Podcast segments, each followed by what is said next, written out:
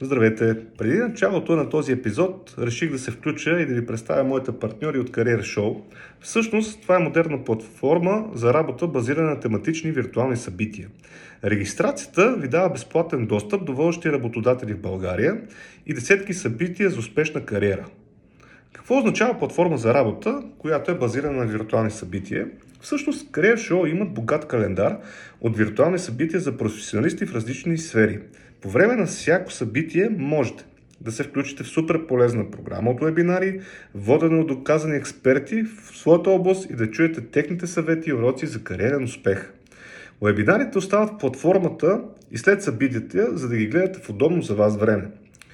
Може да се срещате лично с водещите работодатели в страната, като предварително си говорите 15-минутни видеосрещи с тях. Платформата е изключително гъвкава и лесна за ползване. Дори в момента я разглеждам и наистина е много яка. Избирате човека, с когото искате да се срещате в удобен час, получавате потвърждение и взимате бъдещето си в свои ръце. Следващото събитие в календара на Career Show е Career Show Languages. Събитието ще се проведе на 24 февруари и е посветено на всички, които търсят възможности за кариерно развитие с чужди езици. Предстоят събития в сферата на финансите, на човешките ресурси, IT, високи технологии и много други, като най-добре е да влезете на careershow.bg, да се регистрирате и съответно да имате достъп до цялото съдържание през цялата година. Линк за страницата на Career Show ще оставя и под този епизод, така че ще можете да го намерите и там. А сега време е да започваме с следващия наш гост, който е доста интересен. Здравейте, вие сте с Гледай си работата, място, където си говорим за различните професии и как да бъдете успешни в даден област. Днес на гости ми е Цветан Кънев, с когото ще си говорим за недвижими имоти. Ще го питаме какво да си брокер на недвижими имоти, особено в този пазар, в който е в момента. Ще разберем, може би, дали има балон на имотния пазар или пък, може би, ще си говорим къде може да си купите апартамент за около 20 000 лева в центъра на София. Дали е възможно и дали ще си говорим за тези неща, ще трябва да изслушате целият епизод, за да разберете. Като основната идея, разбира се, е да насочим хората, които искат да се занимават в тази област, да разберем кои са хубавите и разбира се, кои са лошите моменти в тази професия. Здравей още веднъж, Цецо. Здравей, много ти благодаря за поканата. И аз много ти благодаря, че прие. Знам, че си много натоварен и така постоянно работиш с клиенти и се радвам, че ще отделиш от твоето време. Като така бързам да кажеш, че всъщност ти си част от Primo Plus, една от водещите агенции на пазара. Така правите много интересни неща, така че мога да кажа всички, които слушат или гледат, да разгледат и вашият сайт, YouTube канал, мисля, че също имате, така че ще се радвам да разкажеш и въобще какво правите в Primo, защото смятам, че давате един много добър пример за пазара и съответно така ще бъде полезно на хората, които искат да се занимават с тази професия, да видят какво точно прави брокерът на недвижими имоти. Супер! Още веднъж ще използвам възможността да благодаря за поканата и за възможността да се опитаме да дадем някаква стойност на хората, дано да сме полезни с някаква информация за самата професия и адмирации към теб за това, което правиш, да се опитваш да помагаш на хората, да могат да изберат най-правилната професия за тях. Много ти благодаря за тези думи. Да, това е целта. Общо взето, когато мислих кой да поканя за тази професия, защото смятам, че в момента много хора се насочват към нея или се занимават с имоти. Реших да е човек, който има достатъчно опит. Ти си млад човек, но вече си с около 10 годишен опит в тази кариера, така че ще бъде много интересно да разкажеш кои са стъпките, през какво си преминал, защото някакси виждам подценяване на тази професия в някакви моменти, защото се казва, дайте сега си купете си имот, ама за какво ви е брокер? Нали? Тук може и някой друг да ви го свърши това цялото нещо.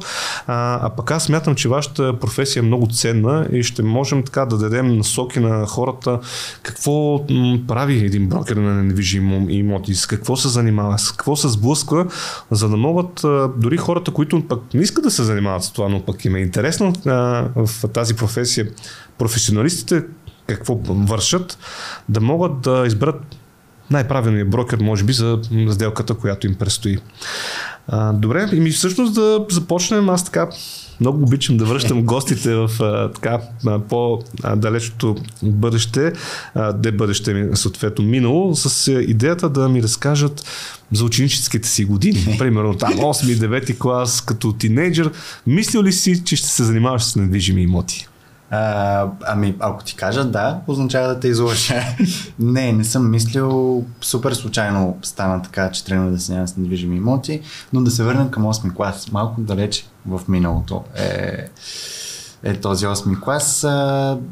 Учих във Втора френска езикова гимназия в Люлин. В Люлин, добре. София, повтарям София. Да. Никога съм нямал такива наченки, такъв интерес, въобще не съм знал какво представлява тази професия.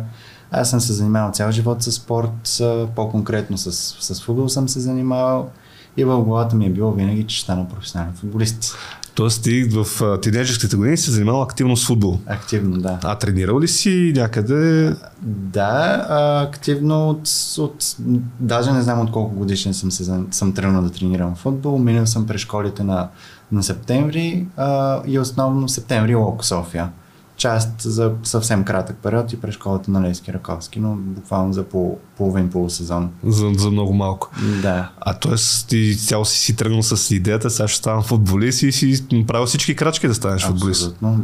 Даже бях на път да стана, но поради различни обстоятелства така и не стигнах до зеления килим при професионалистите. Вече виждам заглавието, което ще бъде от футболист към недвижимите имоти. Да. А всъщност имаш ли успехи в тази ти кариера като футболист? Успех имаш предвид като някакви спечелени турнири, награди? Да, с отборите, в които си бил. Така, имало ли е надежда, както се казва, че ще играеш голям футбол?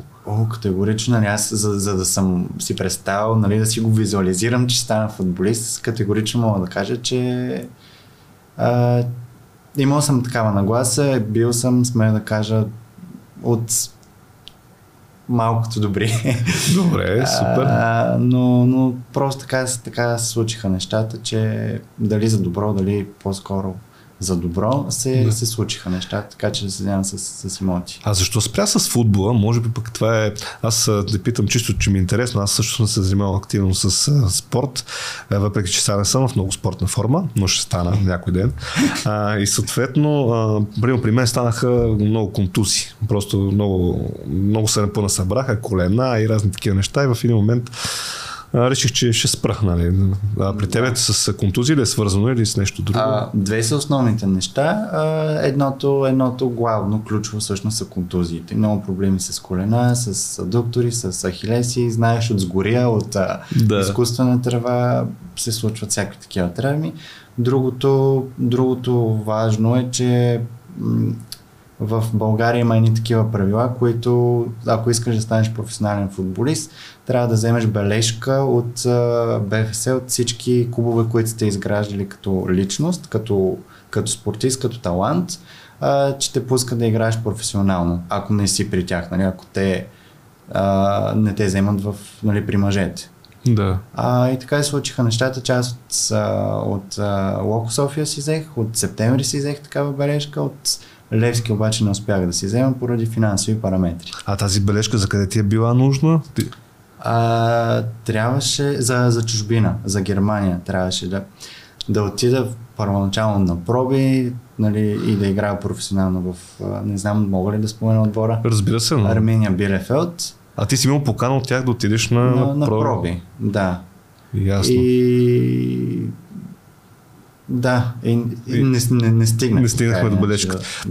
Знаеш, че това ми напомня, разбира се, тук не твърда, че съм прав, но мисля, че съм чул за такъв подобен казус, само че във волейбола.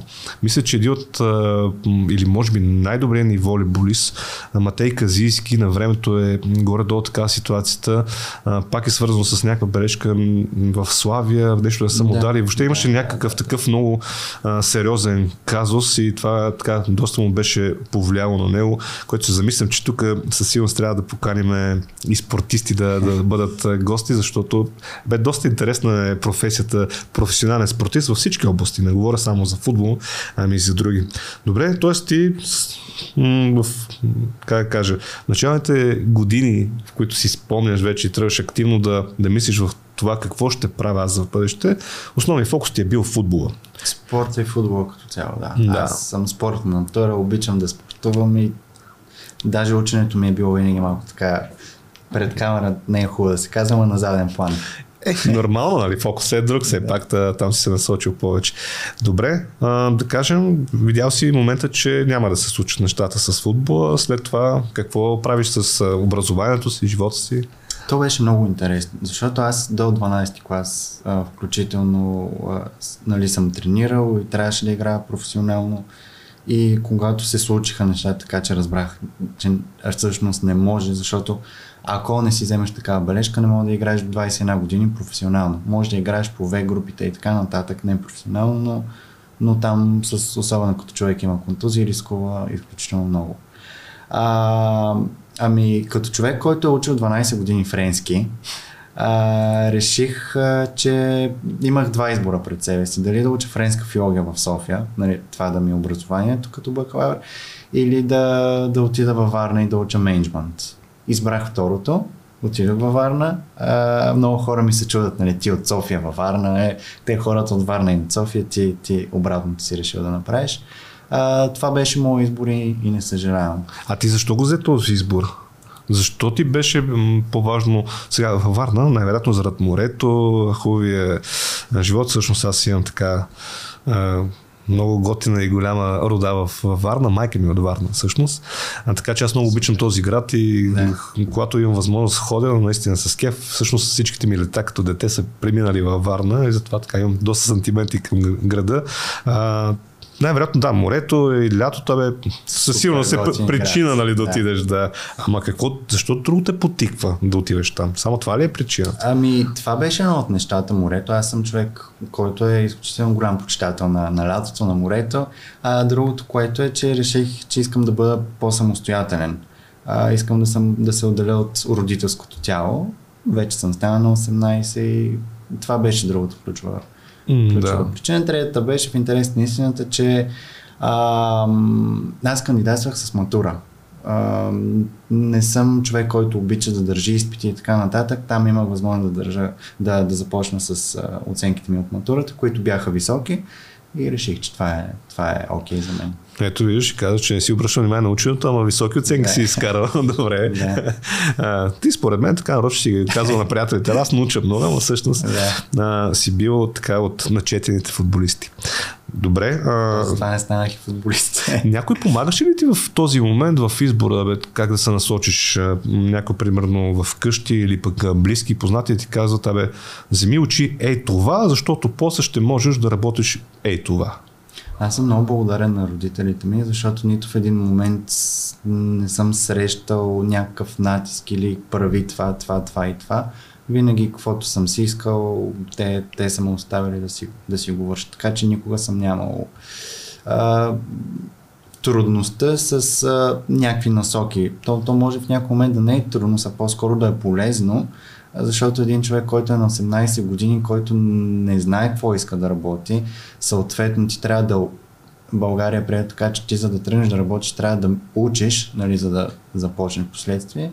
Нямал съм го това нещо. Добре. Решил съм, че искам да се занимавам с мениджмънт. Между другото, мислих, че има по-малко математика там в Икономическия университет. Не знам, защо съм си го мислил това нещо, но... После оказа, че не е така. Статистика, математика, не. Да. Между другото, така, с част от моите гости, всички, които споменават статистика, не знам защо и аз имам такъв лош спомен от нея, но да, всички долу са така, не се изказват ласкаво за статистиката. Добре, всъщност отиваш във Варна, приемате там, започваш да си самостоятелен, т.е. това, което ти си гонил като цел. В този момент мислиш ли професионално с какво ще се занимаваш? Аз какво ще работи? Не. Не, аз до момента, в който не трябва да работя с недвижими имоти, няколко месеца след това не знаех с какво искам да се занимавам. Издържах се след втората година, нали, исках да се издържам сам, да започна някаква работа, поне летните месеци, да мога да помагам на родителите ми. И супер, супер случайно, един летен ден след втората година аз решавам, че трябва да се намеря работа. И кандидатствам по някакви работи, които са лятото, златни пясъци, Константин Елена, така магазини, много хора съответно, много, които се търсят за това нещо. И аз решавам, че така иначе нямам опит, за какво друго ще ме вземат, нали, за касиер, за човек, който много, много беше популярно тогава студентите да работят в хранителни магазини през летните месеци, и реших, че това е нещо, което трябва да правя, за да мога да си докарвам някакви доходи. Да, той е на смен и можеш да направиш примерно, как се казва, и да излизаш или да... Да, позволява ти заради почасовите смени, които имаш възможност да взимаш. Отивам, кандидатствах и даже трябваше да започвам работа. Прибирайки се към квартирата си, срещнах човека, който всъщност ми беше намерил квартирата, който се оказа, че е собственик на агенция за недвижими имоти във Варна, и ми вика: "Абе ти, какво правиш? Ми търсиш ти работа." "Окей, знаеш, че и ние си търсиме хора, искаше да почне." Аз викам: "Да, окей." Да, ти въобще не знаеш за какво става въпрос. Да. Нямах никаква идея. Вместо да отида в магазин, почна да седям с недвижими имоти. Уж беше за малко, беше пак за летните месеци, 2-3-4 месеца, то пък вече ми хареса и вече 8-9 година, ако не се лъжа, се занимавам с имоти. Добре. Така че супер случайно. Да, супер случайно. А всъщност, може би веднага да кажем някакво разграничаване, т.е. ти, започвайки да си брокер на недвижими имоти, започваш с продажби да се занимаваш или с наеми? Благодаря ти за въпроса. Това е ключово важно, което трябва да уточним за хората, които ни гледат и които биха се интересували от тази професия. Започнах с наеми. Първите 6 години се занимавах основно с наеми.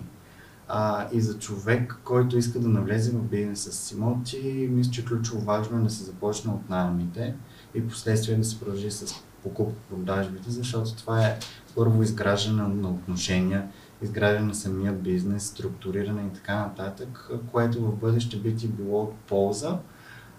И с изграждането на тия контакти, ако си вършиш работа правилно, хората те препоръчват, последствие ще е много по-лесно и за самия теб. Докато ако почне с покупко-продажба от самото начало, би било, според мен, много трудно. Аз също, може би, е важно да уточна. Аз имам познати, които се занимават в тази област, кой е по-отскоро, кой е от повече години. Всъщност насочиха се към теб да те поканя да станеш част от хората, които искат да дадат, как да кажа, добавена стойност за хората, които искат да занимават с твоята професия, защото ми направи впечатление, че си много активен и си горд със своята професия. Как си много активен и постоянно в социални мрежи, нали, споделяш твои успехи, не само просто някаква обява на някакъв имот, ами неща, които си се случили, доволни клиенти, дори казуси, които сте изниквали в някакви сделки, които не са много приятни, може би по-натам ще си говорим и за тях. И всъщност това ми направи впечатление, че всъщност ти се кефиш на това, което правиш. За мен е изключително важно по този начин да представяме професиите, нали, хора, които харесват това, което правят към момента. Разбира се, всеки един може да промени професионалното си направление, дали след 1 година, 2, 5, 10, но към момента човек трябва да се занимава с това нещо, за да може да ни каже какво точно се случва, нали, на човека, както се казва в неговото ежедневие.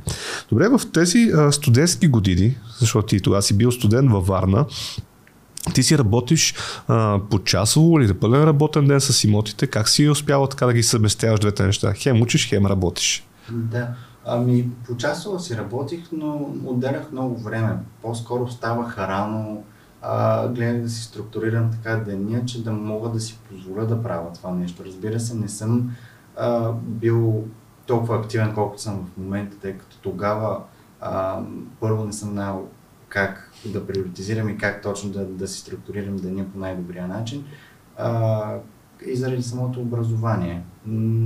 Мисленето ми е било, може би, малко по-различно.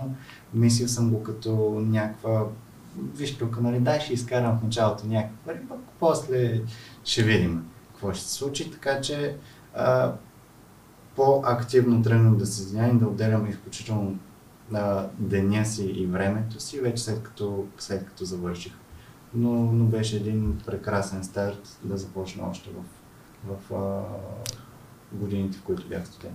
Да, ти си поредният мой гост, който потвърждава, нали, моята теза, че особено младите хора, които примерно в момента са студенти, задължително трябва да се опитат да работят. Защо казвам трябва да се опитат? Защото има така професионално направление и когато учиш за тях, веднага давам някакъв пример, когато учиш за лекар, може би е много трудно да намериш такова време и е по-специфично. Хубаво е да се опиташ да намериш дали ще е стаж, дали ще е работа в тази сфера. Дали в предишни епизоди как сме обсъждали точно тази тема, точно за професията лекар. В случая при теб е много показателен пример, че докато учиш, трябва да се опитваш и да работиш. Дали това е твоята професия, не се знае в този момент. Защото най-вероятно ти тогава не си знала, край, аз тук следващите там, как казват, около 9 години, аз го обобщих като 10, ще се занимавам с това нещо. Но пък е хубаво, защото придобиваш опит, който евентуално може да ти бъде полезен, или пък най-малкото ще покаже, това не е твоята професия и ще знаеш, че с нея не трябва да се занимаваш. Особено докато си млад, имаш възможността да пробваш такова нещо. Защото смятам, че тогава е момента да пробваш, да видиш, ако не е твоето, продължаваш нататък. Точно така. Да. Има ли предмети в твоето образование, които така след това са ти донесли добавена стойност в професията, която в момента упражняваш? Има ли такива, примерно, що ти казал, че си учил мениджмънт? Има ли някакви неща, които ползваш и дори към момента? Ами със сигурност. Има неща, от които може да се вземат от всеки един предмет, който си изучавал, но за мен ключово важно в случая комуникацията с хората и самата подготовка, разбира се, чисто подготвяне и подготовка, разбира и да имаш много информация за самата сфера, да си компетентен малко или много за това, какво се случва на пазара, в другите страни. Нали, най-вече за България, защото ние сме си на българския пазар. Но каквото и до чужбина, това ще дойде при нас. За да може си няколко стъпки напред са предоставените. Но да, ключово за мен е комуникацията. С хората. Ние си говорихме с теб колко е важно да можеш да общуваш с хората и колко е важно да ти можеш да кажеш едно и също нещо, двама души да кажат едно и също нещо, което да имат корена разлика върху дадения човек. Абсолютно. Да го кажат, да.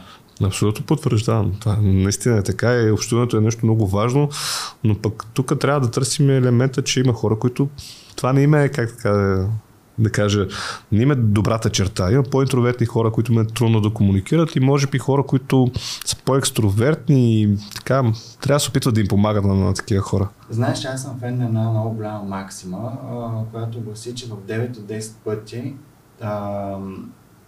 ако тръгваш да работиш здраво, биеш таланта. Тоест, колкото по-здраво работиш, това ти гарантира успех и последствие.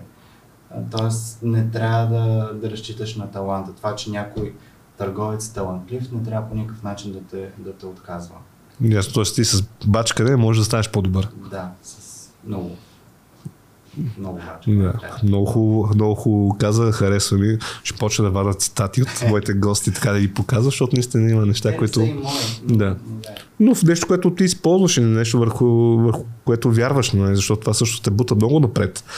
Добре, казахме, ти започваш да се занимаваш с имоти. Тук може би важно уточнение, аз, нали, това, което разбирам, може да потвърдиш или пък не, е, че не е задължително човек да учи определено нещо, за да се занимава с недвижими имоти. Може да го подхване както в студентските години, така и на много по-късен етап. Това е професия, която може да се занимава всеки един, който има желание да се занимава. Разбира се, колкото по-рано ти дава повече шанс, нали, защото ще имаш много повече опит, но това, което е много важно, което разбирам от теб, е също с комуникативните умения. Тоест, ако някой иска да се занимава с професия брокер на недвижими имоти, едно от основните умения, които трябва да има и които трябва да развива, са комуникативните умения. Тук говорим за България. Да, за България, да. В България няма някакво законодателство, закони, които да строго да ти кажат, трябва да си учи от това, за да работиш тази професия. Което в от една страна е хубаво, от друга страна не е толкова хубаво, защото в момента всеки втори може да бъде брокер. Тоест няма някакъв прак, който да, да ти казват, ти не можеш да се занимаваш с това нещо. От гледна точка на комуникацията във всяка една сфера е хубаво човек да е комуникативен, но това са и неща, които можеш да изградиш с времето. Така иначе просто трябва да има желанието, тръпката, огъня да е в тебе, да се занимаваш с това нещо. Тук веднага се включвам, че наскоро, дори самият аз не знаех, за Германия ми даваха такъв пример, че всъщност там ако човек иска да занимава с някаква професия, независимо каква, той задължително трябва да има някакъв тапия.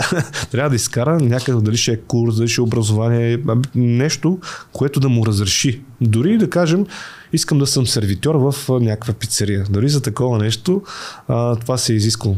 Потвърждение на твоите думи, че в България не е така за много от професиите и наистина някой път е много хубаво това нещо, някой път не е толкова хубаво. Добре, аз го уточнявам за гледна точка на това. Искам за всяка една професия да казваме за кой може и за кой не може. Кой какво трябва да направи, за да може да се занимава с такава професия. Има нали, в образователната си система бизнес недвижими имоти, където човек може да запише, разбира се, дали бакалавър, дали магистратура в различните университети, дали в УНСС, дали в Икономически университет във Варна или в някой друг университет. Разбира се, има такива програми, учи се, но не е някакво условие за да работиш. Да, хубаво е, подпомага, защото имаш някаква представа и за самата работа в последствие, и чисто документално, и за самите типове строителства и така нататък. Но да, не е нещо, което да те ограничава. Да. Добре, след това, да кажем, вече завършваш и през това време си натрупал и немалък опит. Казахме с опит като човек, който се занимава с наеми, нали така? Или в този момент вече започваш и с продажби? Преди да дойда в София, защото може би трябва да тръгна действително от Варна, около 4-5 години съм бил във Варна, които съм се занимавал с недвижими имоти и съм учил, разбира се, да не кажеш, да, може би 5 години. Работих в тази компания за недвижими имоти. Впоследствие, след като завърших, реших, че искам да се прибирам в София вече. С тогавашния собственик на агенцията решихме, че ще отворим нов офис в София, който ще разработваме. Та отворихме офис, тръгнахме да разработваме, стигнах до управител, нали, по-скоро на думи, не на хартия, като съдружник. Стигнах до сътрудник, но само с найми съм се занимавал. Да. А вие отваряте този офис, защото ти идваш насам и той вижда перспективата ти да поемеш тази част тук, или по-скоро собственикът е имал идеята, че така и така ще отварям офис в София, пък дай Цецо е там да се занимава? Според мен и от двете има доза истина, но ключово беше първото. Иначе смятах, че се справям добре, той също го беше, затова ми гласуваше и доверие. Така се текоха нещата, че след известно време реших, че искам да се развивам. Имаш си бизнес, но искаш да се развиваш. Това, което правиш, не те удовлетворя и това беше причината да отида в Primo Plus. Вече на малко по-късен етап и да искам да се занимавам основно с покупко-продажи. С покупко-продажи, тоест твоето развитие може би е много естествено. Нали? Научил си за пазара, научил си най-вероятно базовите умения, които трябва. Придобил си някакъв опит, ама в един момент искаш да се развиваш. Това, което каза ти. Защо избра Primo Plus? Това е, виж, много интересно. Как така си намираш Primo Plus като компанията, в която искаш да се развиваш? Да, благодаря ти за въпроса. Знаех за Primo Plus от доста места. Чувал съм много позитивни отзиви за тях. Бил съм на огледи с тогавашни мои колеги, по-скоро и настоящи мои колеги, но в различни агенции. И ми направиха много добро впечатление на чисто колко добре са подготвени, колко добре познават пазара, чисто презентационно, колко добре обясняват, колко добре водят огледите. И това беше една от ключовите причини, освен всички неща, които имах като отзиви. И всичките, гледам съм много техни подкасти, в интерес на истината, които научаваш нещо, виждаш сериозна фирма, дават добавена стойност и кажеш, това е място, на което искам да бъда и на което искам да се развиваме. Как се казват подкастите? Тоест, ако някой ни слуша и му интересно, може да ги намери. Да, те са два подкаста. Следващото ниво с Щилян и Георги. И другия подкаст е чисто по-финансово насочен, Бакноти от имоти. Добре. Ще поставим описание в този епизод. Хубаво е хората, които искат да се занимават с това. Ето една безплатна информация. Нали? Може да седнеш, да разгледаш и така да научиш доста и за самата професия. Тоест, ако някой сега се насочил, мятам, че ще им бъдем доста така удобно. Добре. И започвайки, т.е. ти вече си в София, занимаваш се с наеми и правиш крачка нагоре. Крачка нагоре, значи Primo Plus и съответно там се насочва с идеята да се развиваш. Когато постъпваш там, какво правиш? Казваш, хора, аз искам да се занимавам тук с продажби. Как се случва това цялото нещо? Как правиш това transition? Това беше много интересно. Не съм си подавал CV под кандидатствам JobsBG и така нататък. Написах едно мотивационно писмо през сайта на Primo Plus, че искам да работя за тях. Имаше в момента формата за кандидатстване да изгледаш едно видео. Има домашна след това видео, нещо, което ти трябва да свършиш и да отговориш на няколко въпроса. В момента, който това нещо се случи, те се свързаха с мен, може би седмица по-късно или няколко дни по-късно. И си говорихме ден и час за среща и така. Беше много яко. Добре. Тук веднага така нещо, което ми хрумва, ще трябва да направим епизод, в който да си говорим с управители на компании, хора, които управляват бизнес. Аз вече имам и такива разговори, разбира се, но не толкова насочени. По-скоро, може би една готина тема ще бъде как избирам точния служител за моята компания. Какво толкова търся в тия хора? Защото това според мен е нещо много основно. И нещо, което може би се подценява, защото ако изберат правилните хора, най-вероятно ще си дам един много силен старт на следващото ниво на бизнеса, ако щеш. Тоест, може би съм стигнал до един етап, с правилните хора ще стигна втори етап, трети етап и така. Добре. Вече зависи какво разбираш под правилните хора, защото правилните хора те стават в течение на времето. Ти компанията ги изгражда. Да инвестира в тях, за да стане правилни хора. Точно защото са открили таланта. Това е основното. Аз ако намеря таланта в тебе и знам, че ти имаш потенциала, най-вероятно с моите умения и усилия ще мога да направя така, че хем ти да бъдеш успешен, хем аз да бъда успешен като компания. Добре, и започвайки там, как ти имаш някакъв опит? Какво става там? Опит, недвижимите имоти, глобално сигурно, по този заменато, ако го сложим, имам някакви контакти, имам хора, с които си работя, но опит в продажбите е минимален. Минимален. Като всяко едно начало, разбира се, е трудно, но отдаден ли си на професията, работиш ли, постоянен ли си, ключовата дума според мен е постоянство. Във всяка една професия, ако си постоянен, нещата ще се случват. Много хора искат нещата да се случват супер бързо, в сферата фитнес да вземем. Искат много бързо да изградат мускули, мускулна маса и така нататък, но аз все още не съм го открил този хак. Трябва да си постоянство и здрава работа. Да си отдаден, за да се случат нещата. Как стана всичко? Почнах, наистина бях си постоянен, нещата се случваха по правилния начин, много обучения.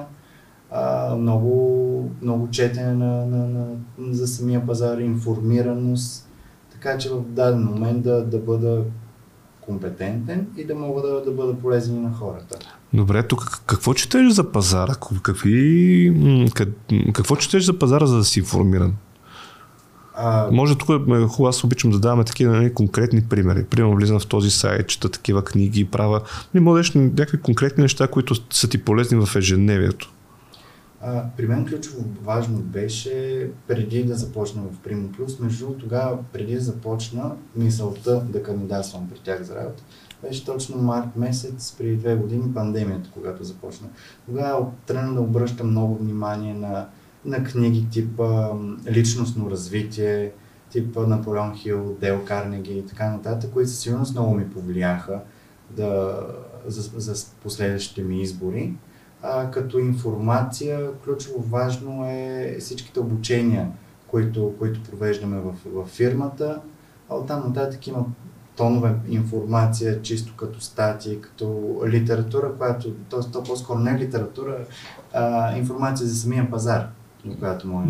Да, те постоянно имат такива, примерно MoneyBG и някакви там, не, сега ще може да е спекулиран и да излъжа в някой, защото съм виждал, но пише в статия, примерно в Economy, пише има ли балон на пазара, с някаква статия, има ли, дигат се цените, другата година ще са с 30% по-високи. Тоест тази информация минава през теб и ти се запознаваш. Тя минава през мен, но той има много такива статии, които се пише едно, то всъщност няма нищо общо с действителността, което е малко подвеждане на обществеността в последствие, на обществото, което не е окей, но ти си бизнеса, така иначе ти имаш достъп до целия пазар, виждаш какво се случва, имаш информация в агенцията за сключени сделки, за как биха тръгнали да се развиват цените, нали, спрямо ситуация и така нататък.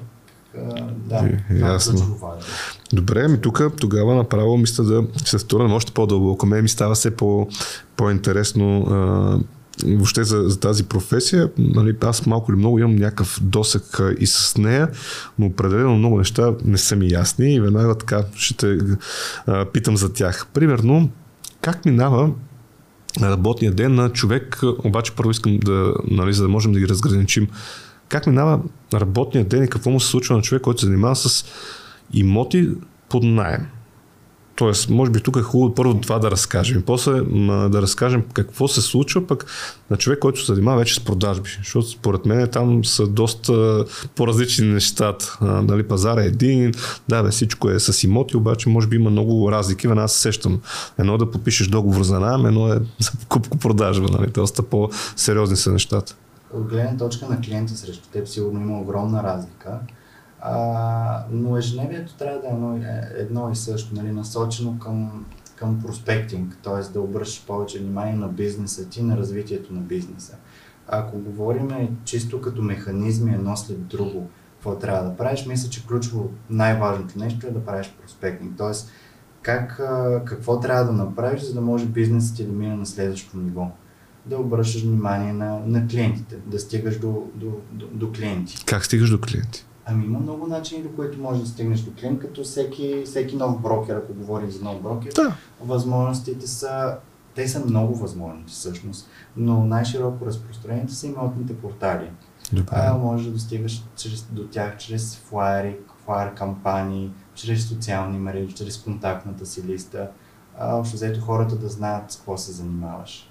Добре, т.е. постоянно трябва да си активен, да кажем, в социалните мрежи, за да знаят повече хора, че ти си професионалист в тази област и ако в случая, примерно на мен ми потрябва апартамент, дали сега ще е под наем, дали ще продавам или ще купувам, съответно, че мога да се обърна към теб. Най-малкото да, за да получиш някаква информация за това нещо. Добре. Друго, какво ти се случва през деня? Да кажем, това го виждам като вариант, но споделям дали пък информация, която съм прочел, е нещо интересно за пазара или пък някаква сделка, която съм сключил и така нататък. Какво друго се случва на човека, който се занимава в ежедневието?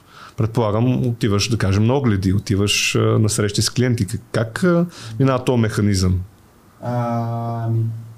Ден като ден, хубаво при нас, че много, много не си приличат, но най-общо казано деня може да ти мине последния начин. Ставаш, нали, свързваш си с достигането на определен брой обаждания, които трябва да направиш на дневна база, да достигнеш до определен брой хора, за да можеш да имаш повече бизнес, след което ти можеш да имаш огледи, срещи с потенциални клиенти, да им дадеш информация за пазара, да достигнеш до някой апартамент, който даден собственик иска да отдава под наем или да продава, да комуникирате, да видите дали това е най-удачният момент, вариант, какво може да направи повече този човек, за да постигне неговата цел. В случая, дали, ако говорим за наеми, какъв тип наематели търси. Общо взето правиш срещи с хора и огледи. Добре, тук ще ми хрумва ти като каза за какви хора ти трябват. Случва ми се, нали, брокер ме пита сега ти какъв примерно е профила на наемателя, който търсиш. И сега профила, сигурно има някакъв измислен профил, който е най-перфектният на света, ма да кажем, не пуши, няма животно, може би всички го казват това нещо, макар че това от тия неща, където как точно практически ще разбереш човека сега дали ще пуши, дали няма си донесе едно куче или няма си хване гаджет след една седмица и ще пуши и ще с болонка, примерно, да, вкъщи. Как можеш това да го разбереш? Това знаеш при наемателите, гаранция Франция има такава приказка, но си има механизми, с които ти можеш, нали, да си проверяваш наемателя. Има клаузи, нали, ти като даваш апартамент под наем, си изключваш някакъв договор. Най-малкото имаш, може да си включиш в договора клауза веднъж месечно с цел контрол на апартамента, да виждаш как се стопанисва, защото крайна сметка това е твоя собственост и ако апартамента не се стопанисва правилно, амортизацията е по-голяма на самото жилище, което със сигурност не би било окей, може би, за даден тип клиенти. А ти имаш ли информация, примерно, за... Аз съм наемодателят, имам апартамент, който дам под наем. Говоря си с тебе и казвам някакъв профил. Ти как имаш информация за човека, който ще бъде мой наемател? Тоест ти се свързваш с някакви хора, ясно, че може би едната част са хора, с които си работил и в другия, т.е. настанява си, да кажем, в другия апартамент. Да. Откъде черпиш тази информация? Тоест ти имаш такива, как да кажа, разговори с тези клиенти, с които ги опознаваш ли, за да можеш да ми дадеш на мен така най-добрия наемател, както се казва? Сега аз съм малко встрани вече от темата с наемателите в тази сфера, но като цяло то под наемател не е да кажеш само търса студенти или търса не... Нали, главно хората не искат хора с домашни любимци или хора, които пушат, или ако пушат, поне да не пушат в апартамента. Защото това се отразява върху разходите, които трябва да бъдат после направени за пребладисване и така нататък. Аз се занимавах главно с чуждестранни студенти, като се занимавах с найми. И с годините си изградих едно такова име и сред чужденците, нали, те могат да се обръщат към мен, нали, че съм добър това, което се занимавам и директно ме препоръчваха. Тоест много е важно да си върши работата правилно, за да може последствие да те препоръчват.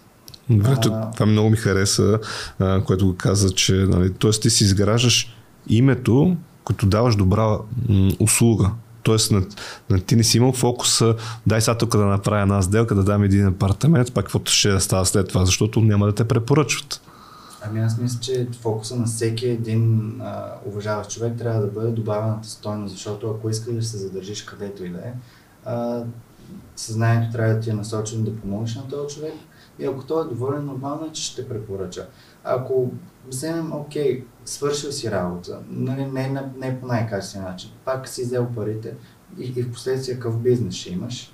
Да, т.е. в случай, ако аз съм наемодателят, ти ми донесеш клиенти, както се казва, които пък имам проблеми с тях, а пък ти си ги препоръчал, това е проблем и може би тук ето една отговорност, която носи брокера на недвижими имоти. Тук като цяло ние няма как да преценим всеки един клиент дали е перфектния наемател за дадения апартамент, но опитваме се по някакъв начин и поне представяме информация на самия собственик. Той решава в крайна сметка дали би искал да настани в апартамента си този тип. Да. Аз имам лош опит с твои колеги, които съм виждал. Това е ясно, че за всеки един пазар, всяка една професия има хора, които го правят много добре, има хора, които не го правят добре, някой път може би трябва да го дадем, че са млади, неопитни, някой път просто гонят бързата печалба, но ми се е случило да виждам хора, които откровено си лъжат, нали? Откровено виждаш хора, които не са запознати, казват, нали, чувал съм с такива много интересни неща, страхотен мой клиент, работим 5 години с него, където и да съм го настанявал. Това е топ човека, който, нали, е точно за тебе, идеален е. В следващия момент се оказва, че той въобще не го познава. Нали, за първи път се виждат, примерно.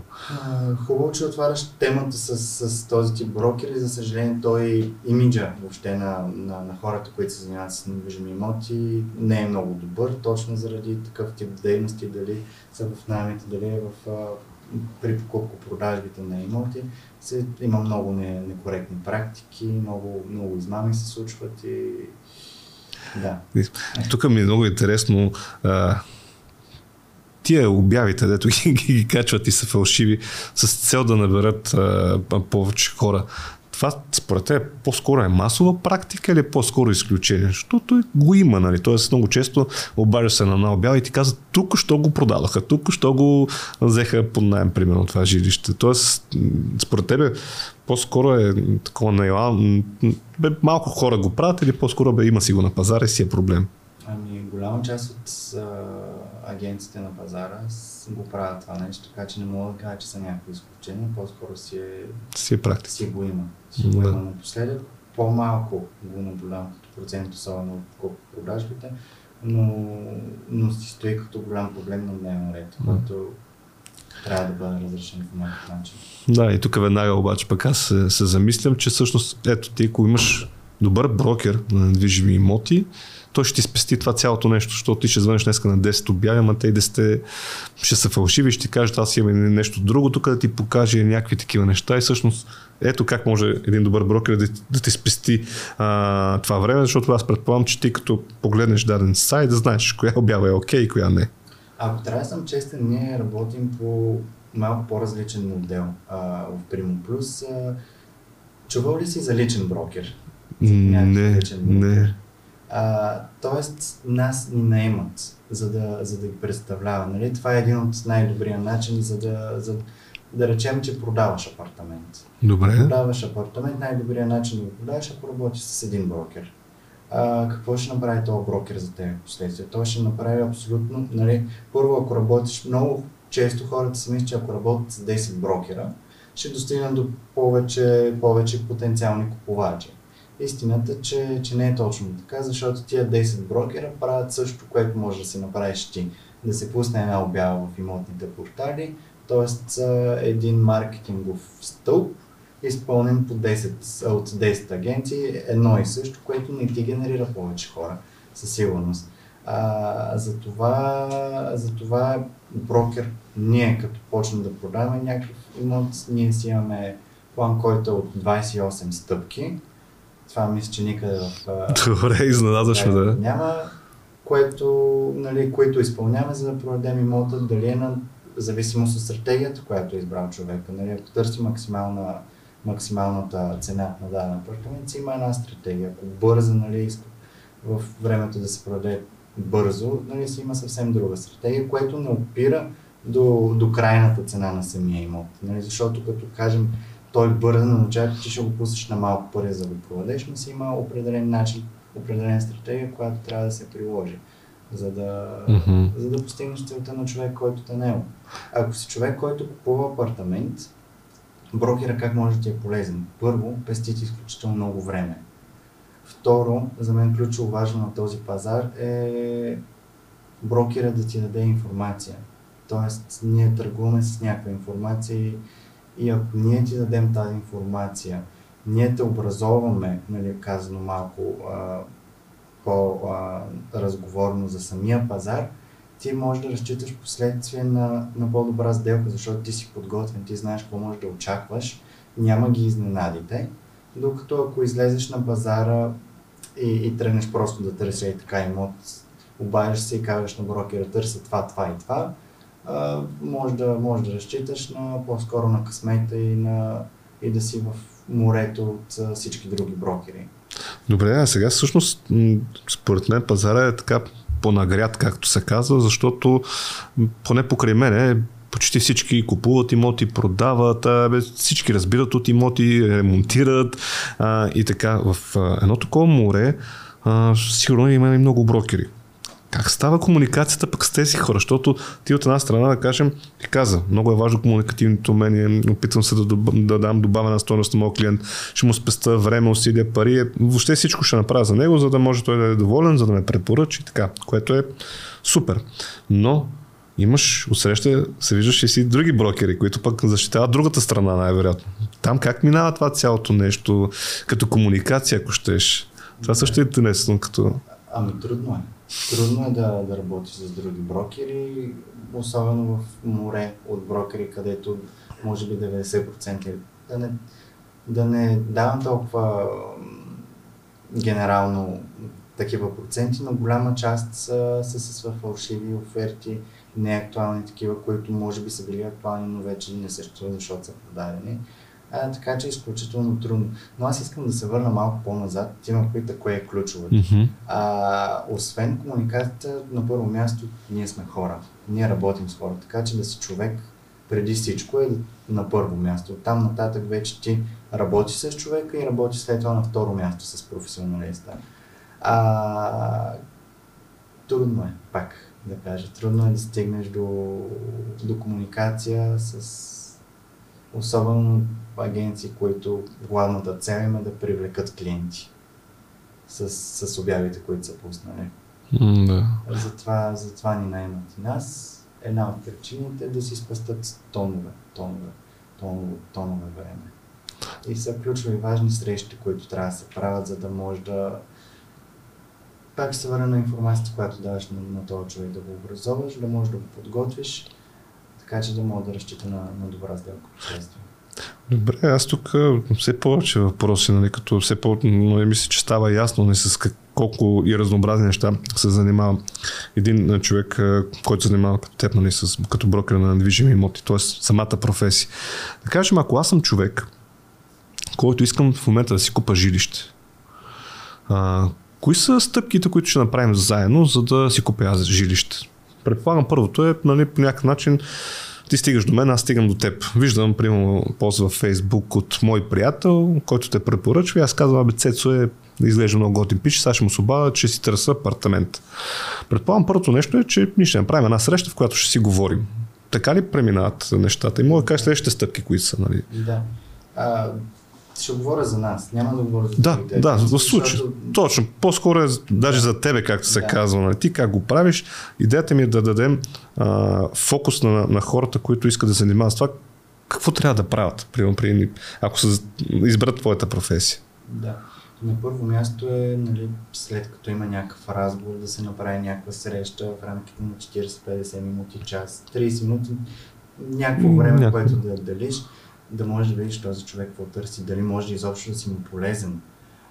Защото има случаи, в които ти не можеш да си полезен на този човек и е по-добре да кажеш, нали, да мръднеш крачка назад и да кажеш, нали, по този начин в момента аз не мога да свърша работа, за бъдеще, нали, ако с нещо друго мога да ти помогна,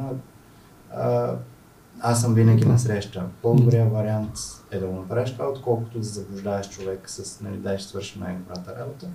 Но направиш тази среща, изграждате, гледате какви са приоритетите на клиента спрямо пазара, дали е конкурентен на пазара, не.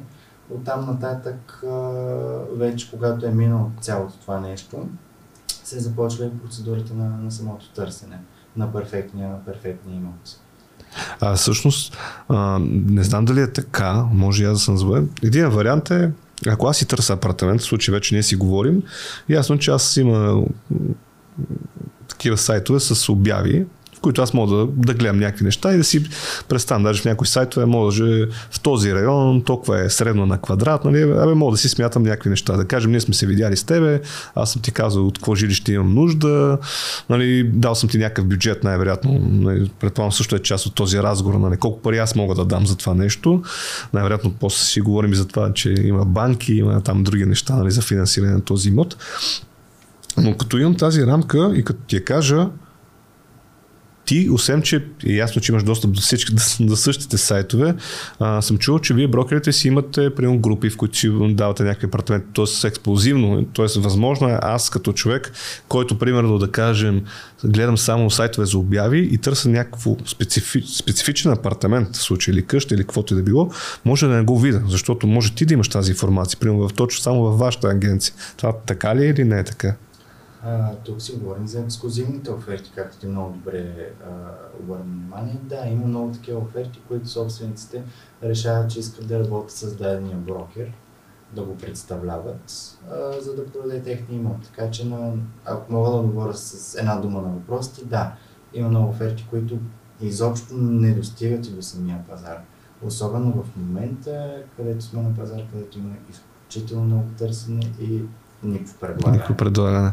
Да, аз точно за това го казвам още един плюс, защо тази професия е важна и защото може да потърсиш брокер на недвижими имоти, който може да ти свърши работа. Знаеш ли, всеки може да купи и да продаде. Въпросът е дали има най-добрите условия. Защото брокера е човек, който ще договори, качествения брокер, разбира се, ще договори най-добрите условия за теб. Иначе ти в момента можеш да си продадеш имота, ама най-добрата цена ли ще бъде, най-добрите условия ли ще бъде тази продажба.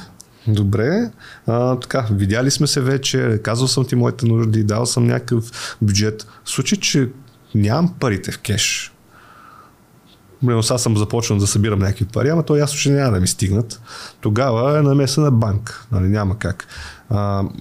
Вие работите ли с банки? Как е пък тази комуникация? Защото това е още едно перо, което един брокер евентуално може да помогне, или по-скоро вие сте до етапа брокер, пък с банките се оправи ти?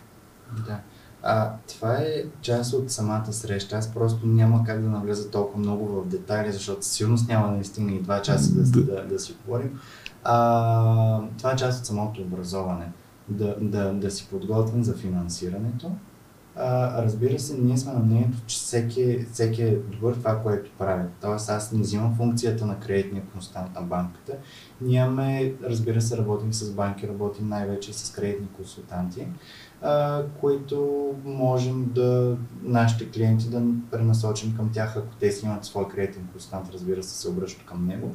Просто да имат информация за това на този пазар в момента, ако търсим конкретен бюджет имат, без да казваме числа. Да, някакъв, аз защото си купувам в Люлин едно, двустайка около 50 квадрата, горе-долу за около 400 000 евро. Спрямо сега пазара цени. Но задължително се минава през кредитния консултант, за да завидят хората, могат ли да си позволят изобщо да купят такъв апартамент, с каква месечна вноска биха се чувствали комфортно, за да могат да живеят и да си плащат съответно заема. Добре, а случва ли ти се на пазара, примерно, ти казваме, че е важно да сме хора, предполагам с толкова много хора се виждаш и говориш, има ли хора, които тръгват да правят неразумни сделки? Тоест, абе, трябва да си купа апартамент, а това, че едва, нали, ще вързам бюджета, бе, гледай си работата. И какво правиш в такъв случай, защото то много е, нали, чисто човешки, бе, този човек тук ще се... Нали, се зароби, както се казва, за този апартамент. От друга страна, това е твоята работа. Ти трябва да му предоставиш даден апартамент. Често се случва хората да излизат с едни представи за пазара, вследствие да се сблъскват с реалната обстановка. Така че, какво правим на тия среща? Нали, това е част и от самата среща, так. Да може да му помогнеш на този човек, ако той, нали, тук не говорим само единствено за финанси, тук говорим и за време, и за самия район, и за самия тип на апартамент. Коренно различни са представите на някои от хората, когато тръгват да търсят апартаменти в последствие. Даже имахме една такава случка, между другото, как клиент почва да търси апартамент и казва, аз над 8 етаж, примерно, не искам да си купувам апартамент. Накрая си купи ако не се лъжа, на 16-ти етаж апартамент. Да. Ама иначе не иска. Да. Той защото не е знал, че на високо. Колко готини гледки има. Имал страх от високо, но накрая си купи апартамент, който е нонсенс, нали? Нищо общо с първоначално. Добре, тук е доста интересно. В случай, за да разведрим разговора, знаеш някой виц за тази професия? Конкретно за виц не мога да се сета, нали, за брокерите. Сещам се за вицове, които са свързани с наемател-наемодател. Слушах даже онзи ден един такъв... Сега не съм от хората, които могат да разказват много вицове, за което се извинявам на хората. Наемателя слиза при те живеят на същата сграда, слиза долу на първи етаж при наемодателя си и казва, бе, има проблем, има мишки. Наемодателя сега, окей, нали, ти ще ме разкараш до 5-тия етаж, аз ви ги знам тия ваша номера. Качва се до 5-тия етаж, обаче мишки няма. Наемателя загаса лампата, хвърля едно парченце сиренце, вика, чака, светва лампата и действително две мишленца, нали, така се борят около сиренцето и хазяна, ама какви мишки са това? По-скоро някаква компания, нали, ще ги сложиш клетка, ще им сложиш едно колелце и ще стане много приятно. Чак, загаси лампата, светнала пак и действително, освен мишките и два такива плъха с големи опашки се борят за сирането и не мога да казвам, добре, има мишки, действително, сега, но спокойно, ще намерим решение. Чак, загасил пак лампата, светнала и още повече плъхване, дестина плъхове се борят около това сиренце. Мемонателя вече, добре, разбрах, има мишки, ще вземе някакви мерки, ще викнем хей, ще намаля 20-30 лева от найма. Не, казва мемонателя, чак, загаси лампата, светна е пак.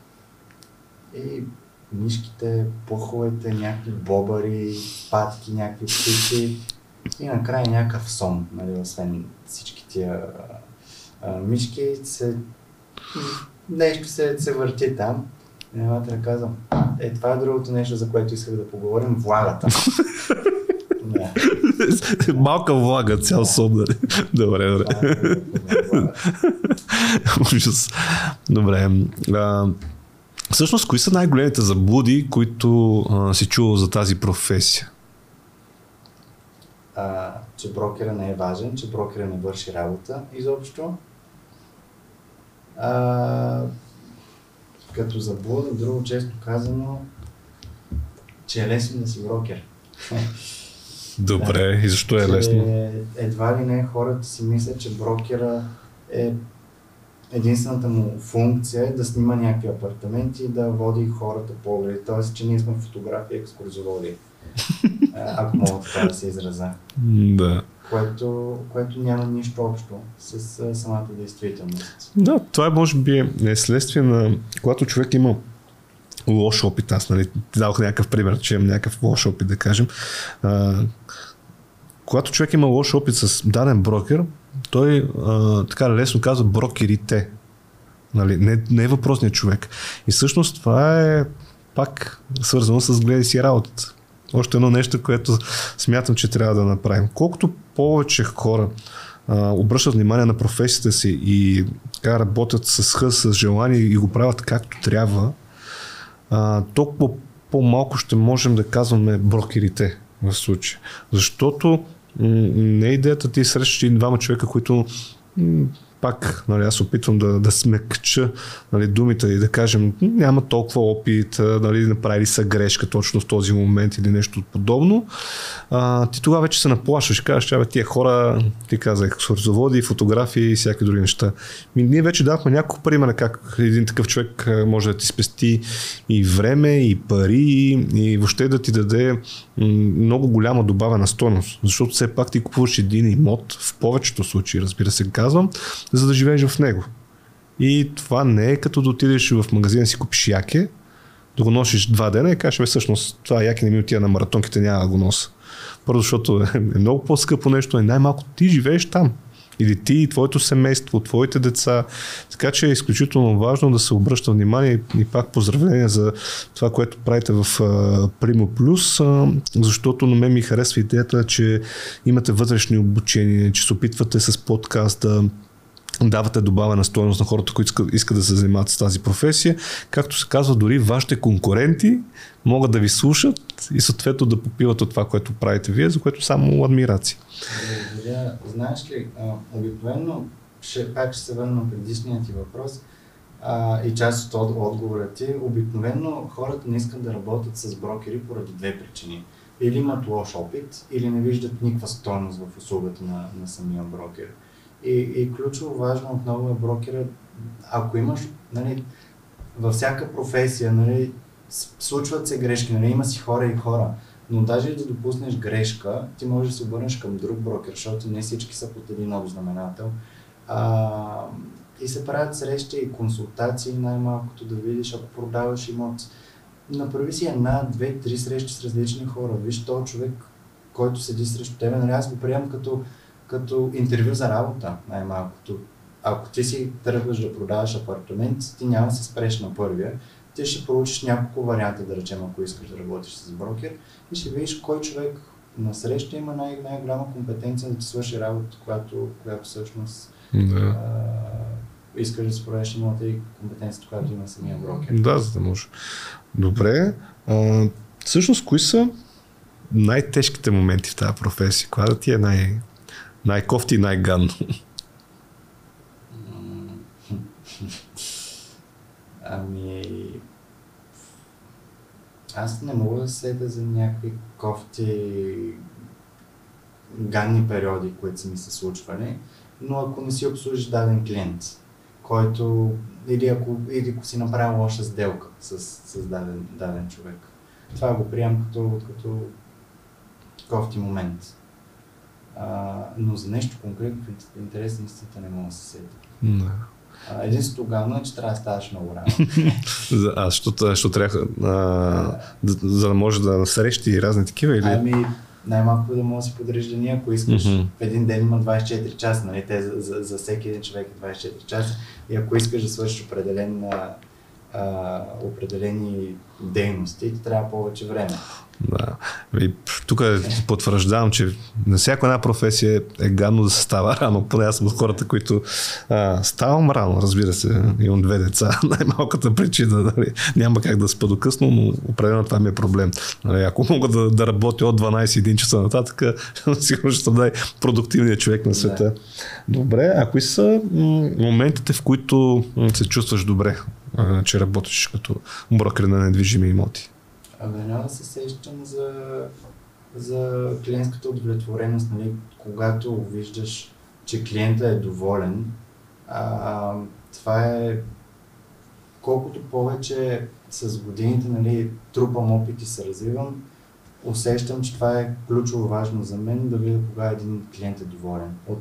Дали от покупката, която е направил, дали от продажбата, дали въобще от самата среща, от стойността, която съм дал на този човек. Да виждаш, че си помогнал на някой, както между другото и ти правиш, за което втори път адмирации. Трябва да сме хора и да помагаме. Това е за мен най-важното. Ще опитвам често да го казвам. Моята цел тази година е поне един човек да напише, гледай си работата, независимо къде, може лично, че благодарение на нас е успял да намери своята професия или се насочил към дадена професия, защото е слушал в случая Цецо и е решил да се занимава с еди какво си нещо. Добре, имаш ли идоли в тази професия? Има ли някой, на който се възхищаваш и си кажеш, този се справя много добре, трябва като него така да глоня успеха? Ами, менторите, които имам, всъщност собствениците на агенцията Щилян и Георги, са хората, които аз се възхищавам и хората, от които черпа пример и се опитвам да поддържавам, нали, като начин на работа. Това са хора, те не случайно са и ментори, които може да се научат изключително много. Толкова готино. Добре. Всъщност, какви съвети би дал на някой, който сега тръгва да се занимава с тази професия или да кажем малко опит, но му харесва да се занимава с имоти? Какви съвети би му дал от гледна точка на това, че ти си минал през различни перипети, различни сделки, видял си различни неща? Какво би посъветвал такива хора, които сега ще навлизат в тази професия? Да няма големи очаквания на първо място и да е много търпелив, защото всичко се случва бавно. Няма някаква магическа поръчка, която изведнъж стане всичко розово, просто си трябва време и търпение, за да се случат нещата. Може би аз това се опитвам да се мисля, винаги се опитвам да се поставям в обувките на човека, с който си говоря, нали, примерно ако страни. Пък също гледам, нали, какво бих задал аз на Цецо. И всъщност това, което се замислям, че някой, който не е запознат с професията, си казвам, и то всъщност си брокер не е чак толкова трудно. Значи аз се запознавам там с пазара, да кажем, какво се продава, какво не се продава, виждам някакви обяви, вода някакъв клиент, който би се обадил, защото съм си сложил телефона там, примерно в сайта, и всъщност аз взимам комисионни. Така, ясно е, че винаги заплащането при брокерите е формирано на база най-вероятно твърда заплата плюс процент от разни продажби, найми, независимо какво. И също хората какво си казват, аз взимам там примерно сам идея нямам, нали, ще спекулирам с някакви проценти, но да кажем, взимам за този апартамент, ние го продам и аз взимам 5000. Защото не толкова, примерно се формира процент, ами супер, то гледай, за един час работа и съм изкарал 5000 лева, нали, край. И всъщност, може би това е голямата заблуда, това, което си и ти каза, нали, че тая професия всеки може да го прави, защото си викаш, какво пък толкова да има, нали. Мини сайтове вода един човек, той казва, добре, и айде. Да. Вече въпросът е какво стои за тия 5000 лева, нали, колко труд, колко обучения, колко грешки, защото ние за да сме това, което сме, нали, аз съм далеч от мисълта, че съм най-добре, много добър и така нататък, но сме допускали много грешки. Всеки един експерт, за да стане експерт, е допускал грешки, но стои много, много време, много труд за цялото това нещо. Тоест, нека да кажем, че да не очакват хората, започват и след 2 седмици са направили 20 сделки и са взели ни купища пари и са си купили Ферари. Ами аз им го пожелавам, но да, просто търпение, като всяко едно нещо. Всяко едно начало е трудно и хората трябва да имат желанието да го правят това нещо и с времето се случват нещата. Добре. С правилното нагласа. Ти може би много хубаво и го каза, колкото повече клиенти, съответно е предпоставка за повече сделки и съответно и по-добра заплата, възнаграждение или както искаш.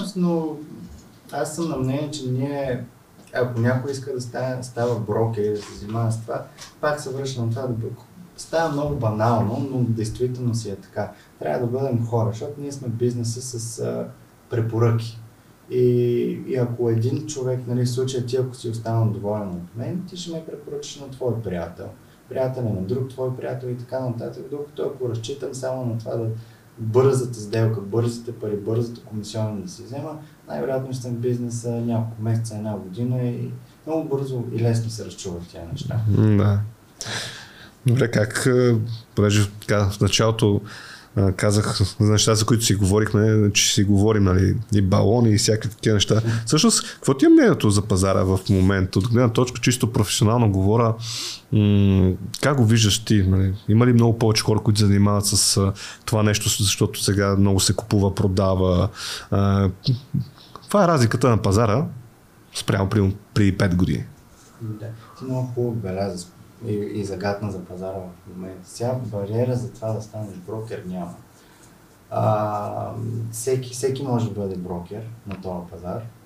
Въпрос, нали, какво искаш да постигнеш? Пазар е изключително динамичен, изключително много търсене има, с изключително малко и особено качествено предлагане, нали, което рефлектира и върху цената. Малко предлагане, голямо търсене, голяма цена. Икономика. Да. Търсенето определя предлагането. Спрямо 5 години пазар е много по-развит. Това е с 2 думи, ако можем да го обобщим.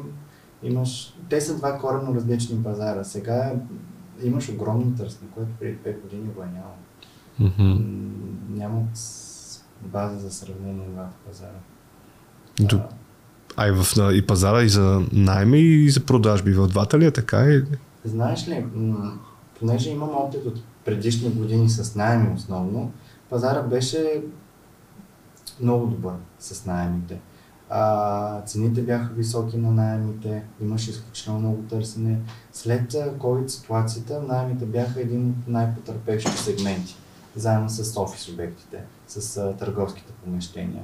За сметка на покупко-продажбите, нали? Там пък, колкото и странно да звучи, там търсенето се увеличи изключително много. Не след първоначалните 2-3 месеца, когато хората се успокоиха и видяха всъщност, че не е края на света, но наемите пострадаха много. Сега се възстановяват, няма толкова много търсене пак при наемите, но то е нормално. Много от фирмите изнесоха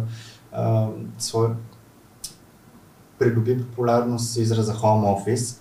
Много от хората, които са работили в София, те са от други градове и те са си заминали. Като имаш възможност да работиш home office, няма какво да правиш в София, съответно търсенето ти спада. Нормално и цената на найма да падне, при положение, че има толкова много предлагане. Да. Добре, а и също има ли унифицирано правило за теб или съвет, който можеш да дадеш Кога найем, кога заем, нали, щото горе-долу е такава положението. Това си зависи изцяло от човека, от това какво иска да... и от самите приоритети на човека. Ако ти, за тебе е важно времето, ключово важно е времето и ти споменай имаш две деца, ако искаш да спестиш време, ще си наемеш апартамент, който ще е до детската градина на децата ти съответно. Ти няма да губиш 1 час, 2 часа в път, да ги водиш до детска градина или до училище, след което да пътуваш още 1 час до работата. Така че може би за някои хора би било окей да са поднайни, защото много по-лесно... Има гъвкавост. Да. За други хора може по-добре да си купат апартамент, така че сигурно не бих дал превес на някоя двете, тъй като се зависи изцяло от нуждите на човека. Да. Тук изцяло те подведох, истината, че е правилен отговор, който даде, защото няма как някой да ми каже на мен, отиди под наем или си купи жилище. Наистина това трябва да е личен избор, надявам се да осъзнат, т.е. човек да го помисли преди това, кое ми е по-важно, кое ми е по-ценно, имам ли тази възможност. И тук наистина си те подведох истински, признавам си, защото знаех, че ще отговориш правилно, защото знам, че ти ще се опиташ, нали, да влезеш на база какво ми е необходимо на мен, защото си ми разказвал, че така работиш с твоите клиенти, нали, на база какво искат те, за да мога аз да им предложа най-добрата услуга. Иначе, нали, отиваме в една другата форма, дето да направим продажбата и край.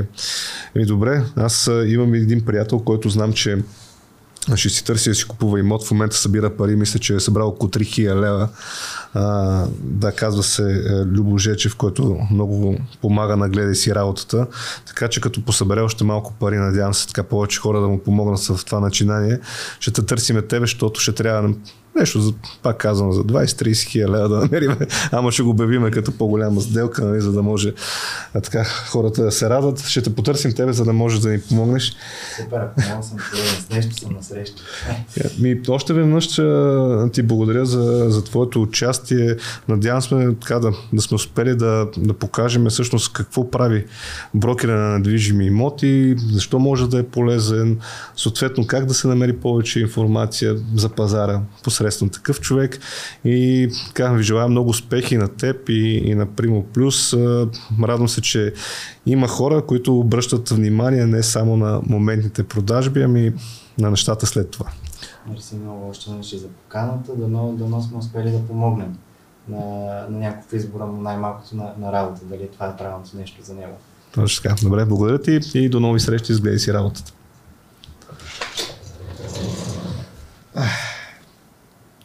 Нямаше как това сега.